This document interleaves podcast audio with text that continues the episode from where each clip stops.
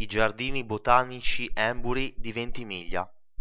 Se siete amanti della natura e se soggiornate nel nostro agriturismo, non abbiamo dubbi al riguardo, non potete perdervi una visita ai giardini botanici Embury, una delle meraviglie della provincia di Imperia.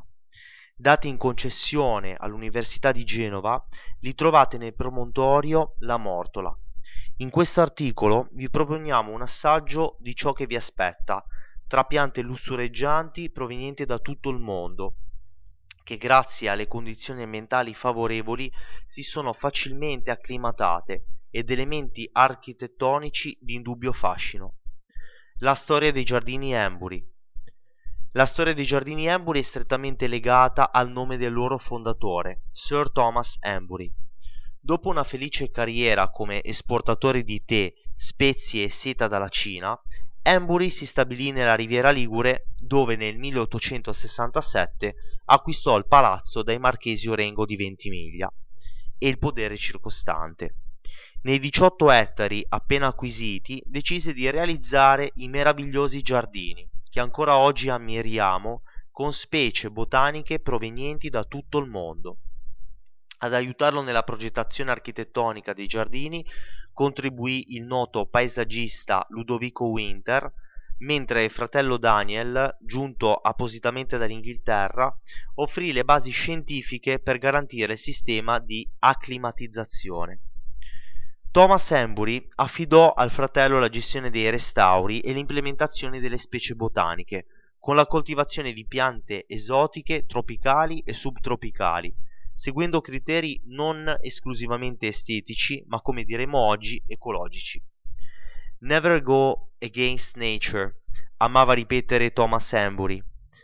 Andare contro natura significava per lui eccedere nell'irrigazione e nella potatura a fini estetici. Per favorire il naturale ciclo delle piante, infatti, non recideva le foglie secche, le quali consentivano loro di sopportare il caldo e di proteggersi dalle intemperie. L'acclimataz- l'acclimatazione di piante tropicali in un clima mediterraneo, invece, veniva garantito attraverso un processo graduale che permettesse loro di adattarsi e di sospendere, nei periodi più aridi, l'attività vegetativa. Per questa ragione, ancora oggi ai giardini Embury non si crede nell'irrigazione forzata, che stresserebbe inutilmente le piante e comporterebbe uno spreco delle risorse idriche. Questo principio è stato infatti pienamente accolto dall'università che oggi gestisce i giardini Embury. Alla morte di Sir Thomas, avvenuta nel 1907, furono il figlio Cecil e la nuora Dorothy a occuparsi dei giardini almeno fino allo scoppio della seconda guerra mondiale, quando il sito venne abbandonato. Nel 1960 lo Stato acquistò il complesso e lo affidò all'Istituto Internazionale di Studi Liguri. Nel 1987, tuttavia, dopo una richiesta internazionale, i giardini passarono definitivamente all'Università degli Studi di Genova. Oggi dunque i giardini botanici Embury sono gestiti dall'Istituto Universitario Genovese, ma sono anche un'area protetta regionale che comprende sia una parte marina che una terrestre. Il percorso dei giardini Embury.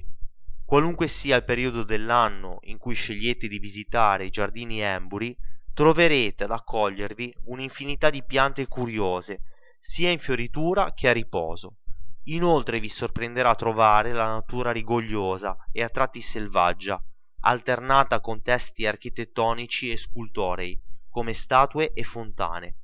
Di sicuro interesse è anche il fatto che questo sito è attraversato dalla via Iulia Augusta, l'antica strada romana cui, di cui si conservano resti importanti.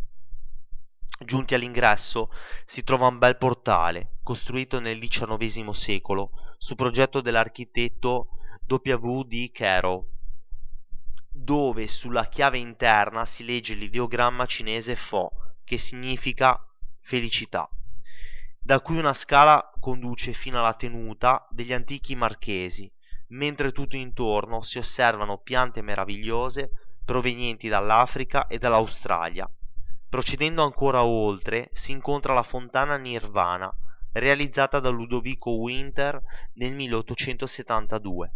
Qui si adagiano bellissime specie di agave che, aggrappandosi alla parete rocciosa, non hanno bisogno di spine per difendersi.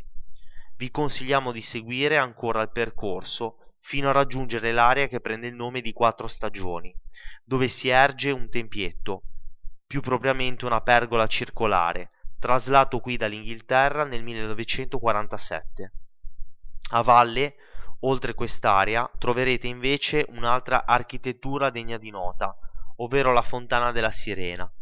La vegetazione è dominata anche qui dalle agavi, le cui infiorescenze a pannocchia raggiungono addirittura i 10 metri.